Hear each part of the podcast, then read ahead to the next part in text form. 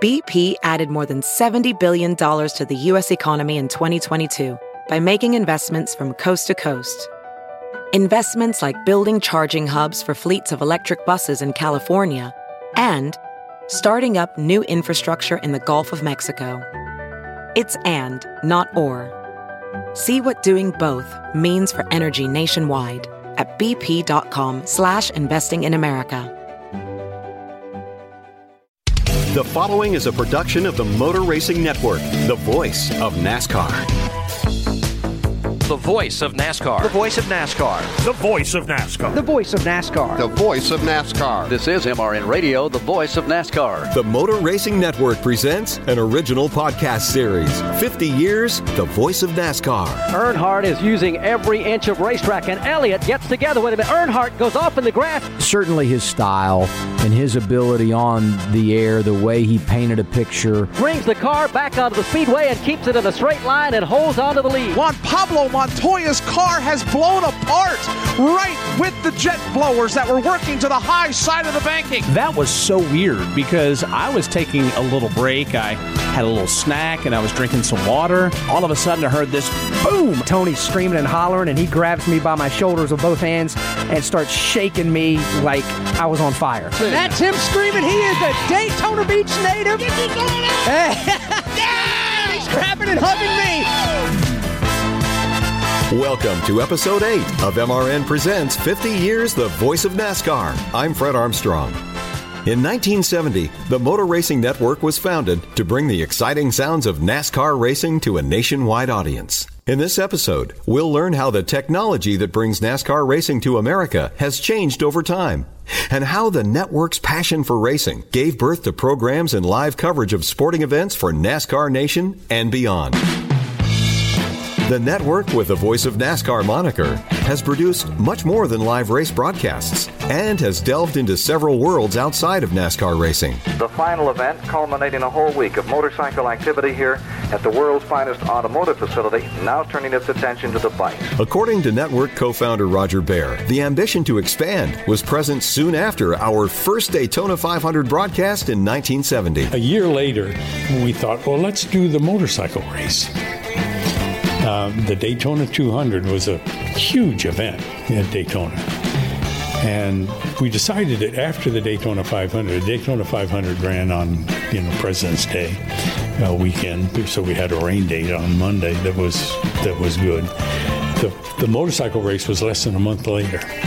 We put together we put together a broadcast of that motorcycle race, fully sponsored with with. Honda and Suzuki and Kawasaki all buying commercials, and had two hundred and some radio stations, because every motorcycle dealer in every small town in America and some very big towns would sponsor that race on the air. It was just a slam dunk. It's the most successful quick turnaround we've we ever had had to that point in during my tenure, my five, six year tenure at M R N during the opening years. It was that was a phenomenal event. Here's Dick Ladd coming out of the high banks on the beautiful red and white B S A. Number four coming out of the high banks, and as we said, this is a money lap. Motor Racing Network carried a select number of A M A Superbike races throughout the seventies and early eighties. M R N Racing coverage also included sports cars, as we broadcast our first Rolex twenty-four hour race from Daytona in nineteen seventy-nine. Lead car. Facchetti takes the green flag, and the twenty-four hour Pepsi Challenge is underway. From nineteen ninety through twenty fourteen, M R N covered every Rolex twenty-four hour race and presented most of the IMSA WeatherTech Sports Car Championship schedule from twenty ten through twenty fourteen. Joao Barbosa, along with Christian Fittipaldi, Sebastian Bourdais, they have had themselves quite a run here today. And now, coming out of turn number four by around two and a half seconds, Action Express is going to win.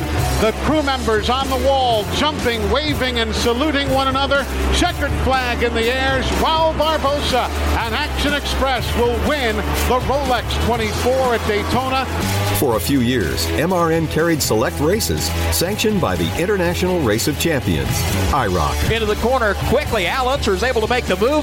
Mark Martin sees the opening. He goes by as well. Here now comes Bobby Labonte, and now Tommy Kendall tries to get by Dale Earnhardt off turn two. We aired select IndyCar races in the nineteen seventies and early eighties. Coming out of turn number three, Bobby Unser comes to flash across the start-finish line, takes the checkered flag, and win the True Value Hardware five hundred in the Roger Penske P C nine Cosworth-powered Norton Spirit. And in nineteen seventy-seven and seventy-eight, M R N aired coverage of Formula One racing from Watkins Glen International, the Toyota Grand Prix of the United States. Mario Andretti, twelve car lengths, about one and a half seconds. Hunt is back in the dry portion of turn eight. He will have to make his tires hang on.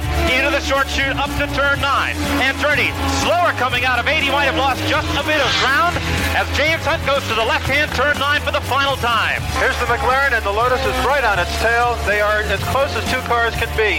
M R N has covered other motorsports events as well, including NASCAR Modifieds and Premier Late Model Stock Cars. But for a short while, stick and ball sports came into scope as M R N's microphones morphed from the starting grid to the gridiron with live coverage of college football. Good afternoon, everyone, and welcome to the Florida Citrus Bowl here in Orlando. Eli Gold, along with Lee Corso, George McNeely, Paul Kennedy, and our entire M R N Radio Sports crew for a couple of nine and twos getting together this afternoon. The nine and two Clemson Tigers against the nine and two Sooners of the University of Oklahoma. From the fifteen, third and ten, Jamel Holloway. In a stadium that is rocking with Clemson fans. Holloway takes the snap. The clock is now finished. The clock is down. Holloway is tied up. He stumbles. He unloads the football deep into the corner. Lott picks it off and routes to Damon Snell.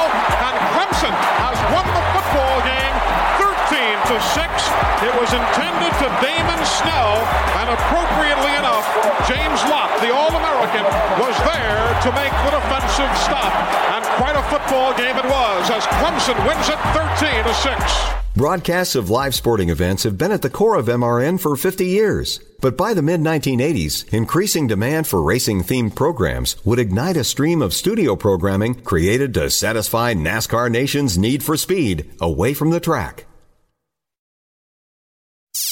Earnhardt brings him down into the dogleg. Waltrip will have one final shot. Here he comes, trying to draft down on the apron of the track and get underneath him. There's traffic dead ahead as they cross the stripe. It'll be Earnhardt by a half a car length. Waltrip will finish second. As the popularity of NASCAR racing exploded in the nineteen eighties, the demand for programming outside of the live M R N race broadcast increased as well. M R N, the Motor Racing Network, presents NASCAR Live. Tonight, dial one eight hundred two NASCAR and talk to Bobby Allison. In January of nineteen eighty-four, M R N debuted NASCAR Live. The live one-hour talk show aired Tuesday nights at seven p.m. and was one of the only NASCAR-themed talk shows on radio. Now to your host, Eli Gold. All right, Rick Lewis, thanks a lot, and good evening, everybody, and welcome to NASCAR Live. Uh, very simply, the question is, what exactly is NASCAR Live?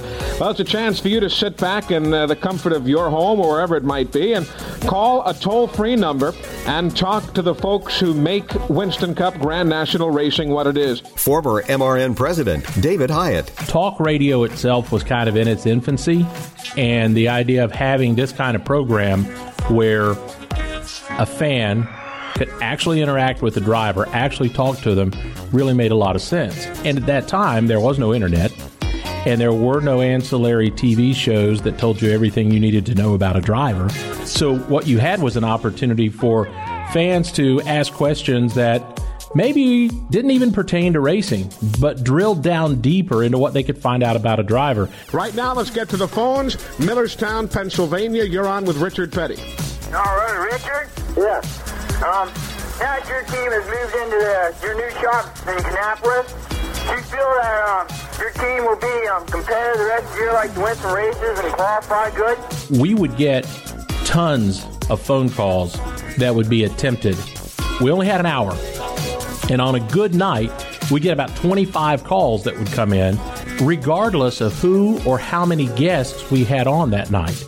Uh, but the attempted calls And that's what we really measured when we went out to talk about how successful this was. In that hour, the attempted calls were incredible. I mean, we would get thousands of attempted calls.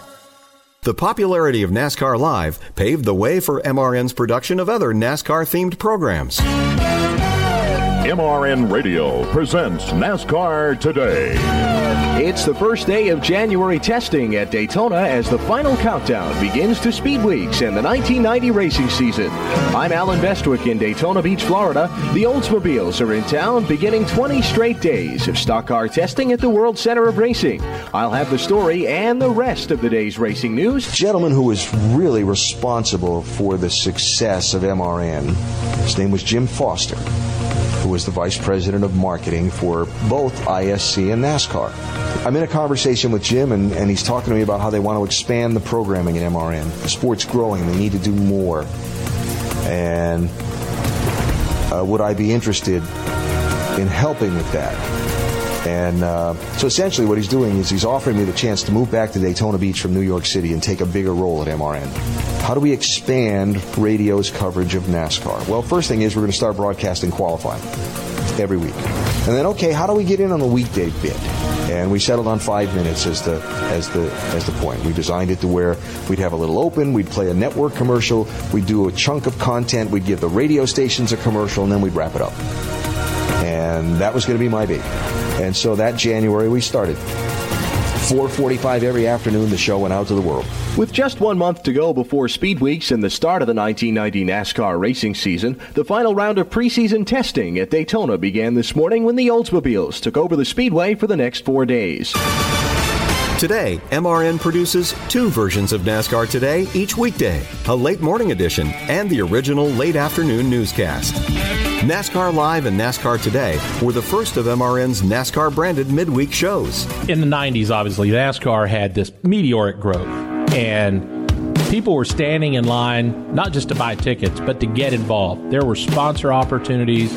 There were drivers and car owners and uh, broadcasters just coming out of the woodwork to be a part of what was going on in NASCAR. So when we developed all this other programming that had NASCAR attached to it as a name and as a brand, uh, it strengthened our argument to go in and say, hey, we really are the voice of NASCAR. It's not just about the race coverage. Soon came NASCAR U S A. Talking about a toe tapping walls like NASCAR U S A. A weekly tailgate party that featured garage updates from the track and plenty of country music. And we would have these cut-in segments that we could time out, plug into the show, and feed them direct from the racetrack, just like we'd be feeding the race later in the day, and have it be real-time, updates as to what it should be. When we launched the show, we had one of the best scenarios ever uh, in that Dale Earnhardt and Dale Jarrett crashed in the final practice of the Daytona five hundred, and they were sitting on the front row collectively for that year. And we actually came live. Let's head right into the garage. Here's NASCAR U S A correspondent Joe Moore. Jim, it's race morning here at the Daytona International Speedway. And you could hear in our update, they're flailing on the cars on Sunday morning because they didn't want to go to backup cars. And the crew is now making some last-minute repairs. They were here last night until about ten o'clock. Back in this morning, they were allowed to come in and start working on the car at about four o'clock this morning. They've been here ever since. They're working on the cars in the garage, and we were live with it before T V was live with it, before anybody else was live with it, and we thought, this has got legs. So we felt that we had a winner there, and then we kept that show for, I guess, the ensuing twenty years or so. Later came NASCAR Performance Live, a Wednesday night program modeled after NASCAR Live, but with a technical twist. M R N producers focused on designing the NASCAR-branded shows to support M R N's longtime slogan, the voice of NASCAR.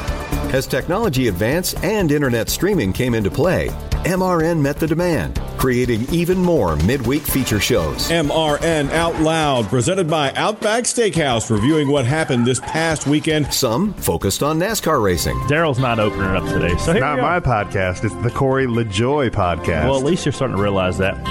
Um, here we are, Sunday Money, with my friend Lauren Fox. Hey. And the other co-host. Hi. Some addressed other forms of motorsport.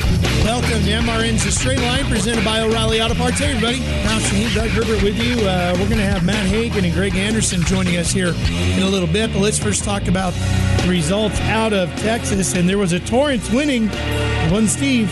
It wasn't Steve. Steve is uh, leading the points, though. Currently, M R N's most popular digitally streamed show gets Down and Dirty. Hello again, it's Wing Nation presented by Sage Fruit here on Mav T V, talking sprint car racing, our favorite time of the week. The weekly Wednesday program became so popular, M R N cloned a second version for the growing television network, Mav T V. Ashley Stremme and Steve Post, or should I say...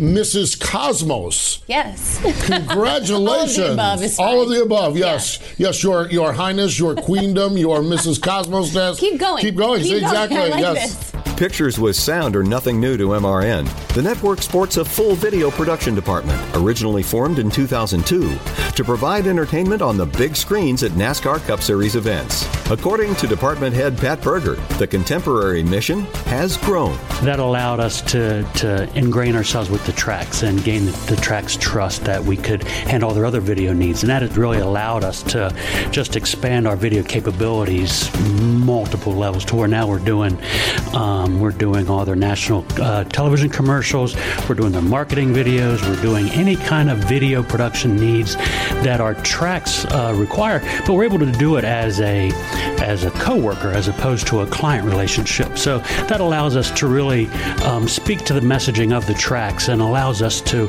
deliver on point and on message to what they're trying to get out there and what they're trying to do at a very low cost basis. Each week and nearly every day of the week, the Motor Racing Network turns out top quality racing themed programming for radio, television, internet streaming, and podcast. And nearly all of it can be found conveniently online at M R N dot com.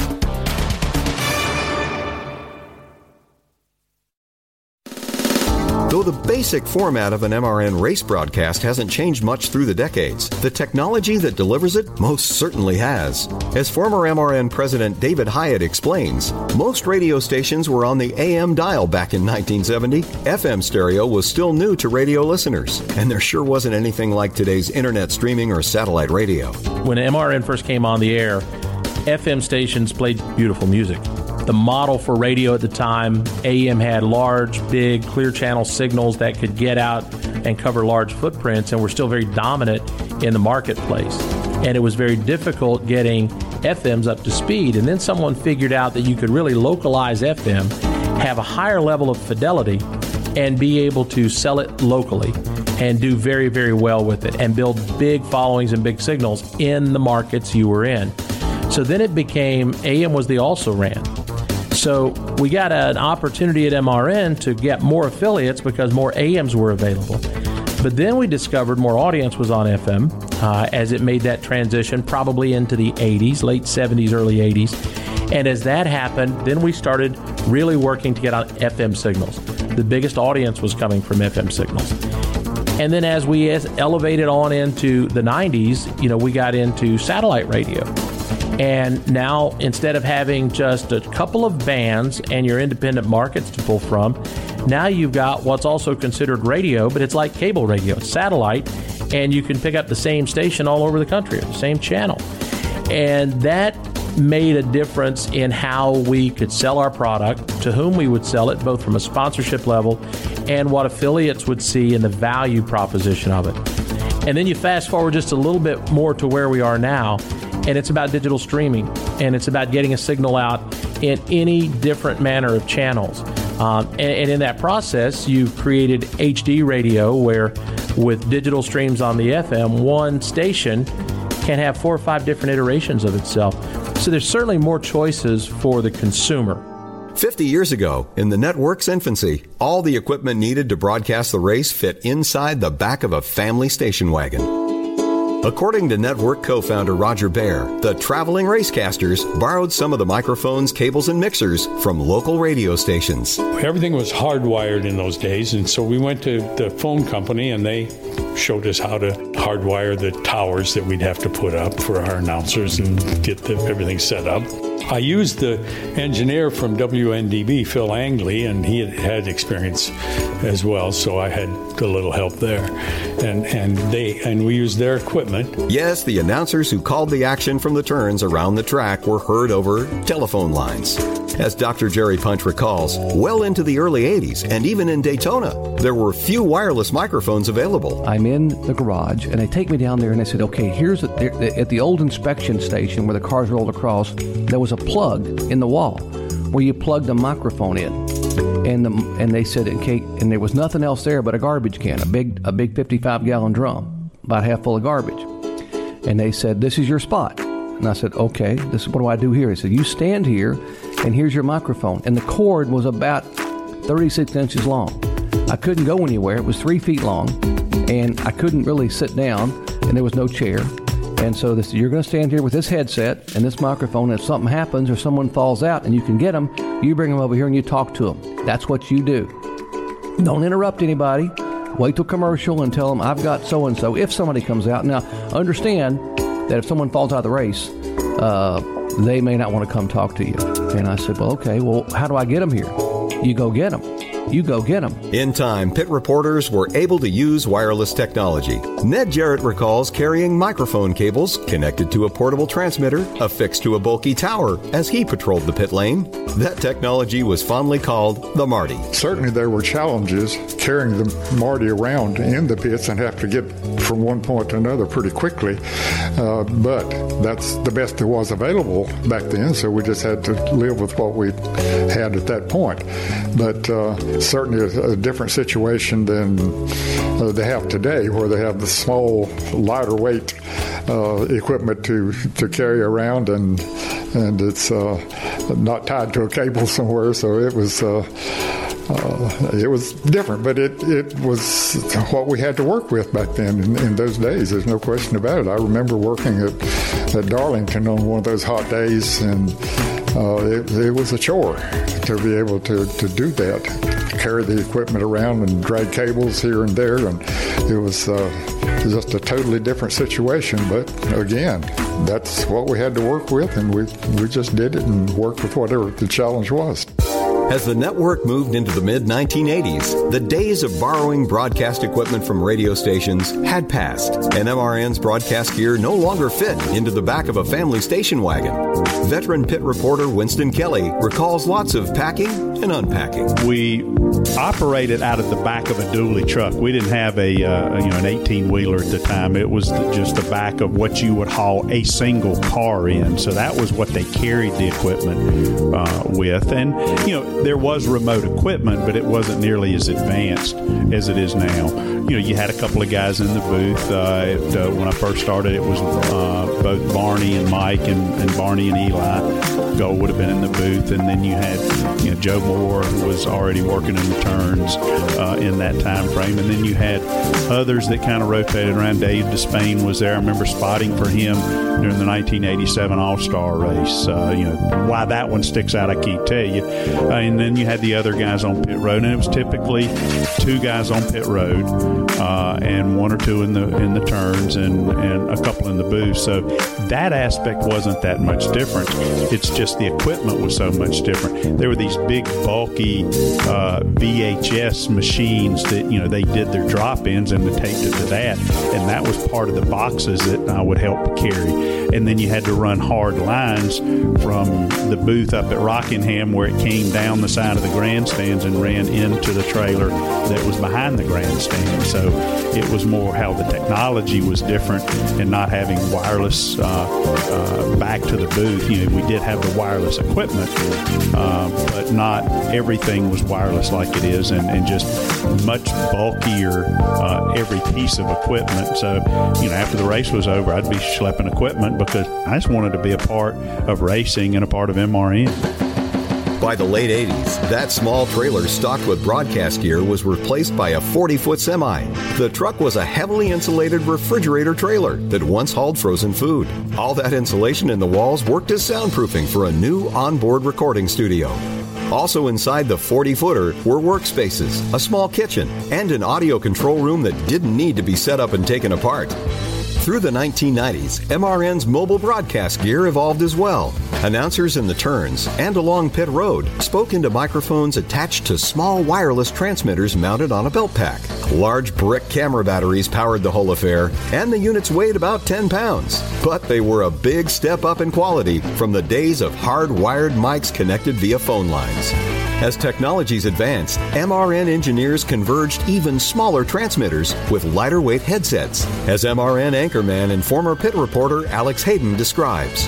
Being wireless, whether it's the pit guys or the turn guys, we used to have that ginormous battery that had to be clipped on your belt pack right at the small of your back, and it was huge, and it weighed, I don't know, eight or ten pounds. And the engineer had to put it on there because it had to slide in there with these three little prongs, and then you had to jam it downward so it kind of pulled your whole body backwards.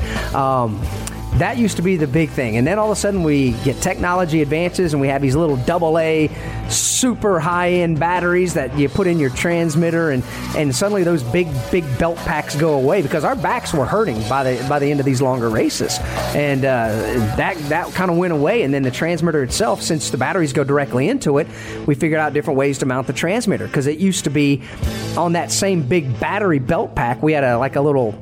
I almost call it a fanny pack type of pouch on that belt off to the side that had transmitters and wires and connections and all kinds of stuff.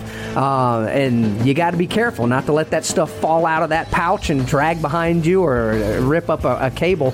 Um, then they put all the batteries and made the transmitters tiny and clipped them to the top of your headset. And, and that just kind of changed the game drastically for everybody on wireless, but whether it's pits or turns. Pit road reporters gained another tool over the years, two-way communication with the producer and the other pit reporters. There's this phrase we used to use called click in. So if you were a pit reporter, while the booth people are talking, and they may be talking about Rusty Wallace coming to pit road, well, we didn't have a way of, uh, of saying, hey, I know what happened and why he came to pit road. So as a pit reporter with your handheld stick microphone that had a little on-off switch, and our mics were hot all the time, you literally turn it on and turn it back off. Sterling Marlin is a repeat winner of the Daytona five hundred. Earnhardt finishes second. Mark Martin goes third. And that ambient sound in the headset of the booth guys, because you're in a booth itself above the racetrack, you could hear for a quick split second outside noise, and it goes off. That means the pit reporter had something or could add more. And for the booth people listening, you hear that, you know there's something going on on pit road. They didn't know who it came from of the three pit reporters, so they would just simply finish their thought and go, let's go to pit road. And Tony Glover is leading a parade of driver, crew chiefs, and everybody else dancing on pit road. He certainly is, Tony. And it was a generic toss, so whoever clicked in is the one that clicks in and, and picks it up and says what's going on. But suddenly we have two-way radios, and we can talk to each other. We can talk to the producers. It drives the producers nuts sometimes. Uh, but that's uh, that, that's another big advancement on there. With advanced technology, the on-air presentation of NASCAR progressed for the better. In time, the newfangled forty-foot trailer became cramped and outdated. In the early two thousands, M R N rolled out a brand new fifty-three-foot broadcast tractor trailer. This rolling radio station housed a master control room, interview studios, and two edit suites for at-track audio production. The new rig featured an executive meeting room, ten workstations, an engineer workbench, kitchen and bathroom facilities. There was even room to haul a golf cart and grill. It was state-of-the-art. On race day, every microphone routed back through the production truck, and engineers sent a final mix to an adjacent satellite rig that exported M R N's race broadcast to the world. So by twenty ten, the Motor Racing Network's weekly caravan included that fifty-three-foot race hauler-style control trailer and a satellite truck with a dish. We'd come a long way from the days of packing everything into the back of a station wagon. In twenty fourteen, M R N's current broadcast trailer hit the road. Another fifty-three-foot command center with even more office and studio space. It's a one-of-a-kind rig built by Featherlight Trailers and featuring innovative designs. As technology advances, the means of delivering an M R N race broadcast will continue to evolve as the Motor Racing Network seeks to provide the best and most authentic coverage of motorsports. Next time on M R N Presents fifty years, the voice of NASCAR. All of the names that you named were great talents, and in their own way, They all contributed to delivering our product, our races, our personalities, our characters to race fans, and made a lot of them race fans and still keep them in the fan community. We'll consider the network's place in NASCAR history and the legacy we carry into the next fifty years of broadcasting. Until then, I'm Fred Armstrong. Thanks for listening. Richard Petty goes back in front. They both spin. They're in the wall. Petty is sliding, slamming into the wall. He's coming down toward the finish line. Will he make it? He's still moving. The car stops three hundred, four hundred feet shy of the finish line. This program was a presentation of the Motor Racing Network, with studios in Concord, North Carolina, and Daytona Beach, Florida. And now it appears we may have a fist fight. We see drivers and helmets. Safety officials trying to jump in there and separate them, as tempers have really flared after this amazing incident on the final lap coming into turn number three. M R N presents fifty years, the voice of NASCAR, was written and produced by Brian Nelson. Dale Earnhardt comes to the white flag and the caution flag, and Dale Earnhardt is going to win the Daytona five hundred in his twentieth try. Any use of the accounts or descriptions contained in this broadcast must be with the express written permission of NASCAR and the Motor Racing Network. The NASCAR season is here, and Toyota Racing is looking for clashers. Did you clash at the Coliseum with your favorite Toyota drivers? Clashing with the H O A, who won't let you carve bell number twenty into your lawn? Or maybe your Tyler Reddick shirt clashed with your pants while meeting the in-laws? If you're a clasher, then we want you. Be part of the action at toyota.com slash racing. Toyota, let's go places. NASCAR is a registered trademark of National Association for Stock Car Auto Racing, Incorporated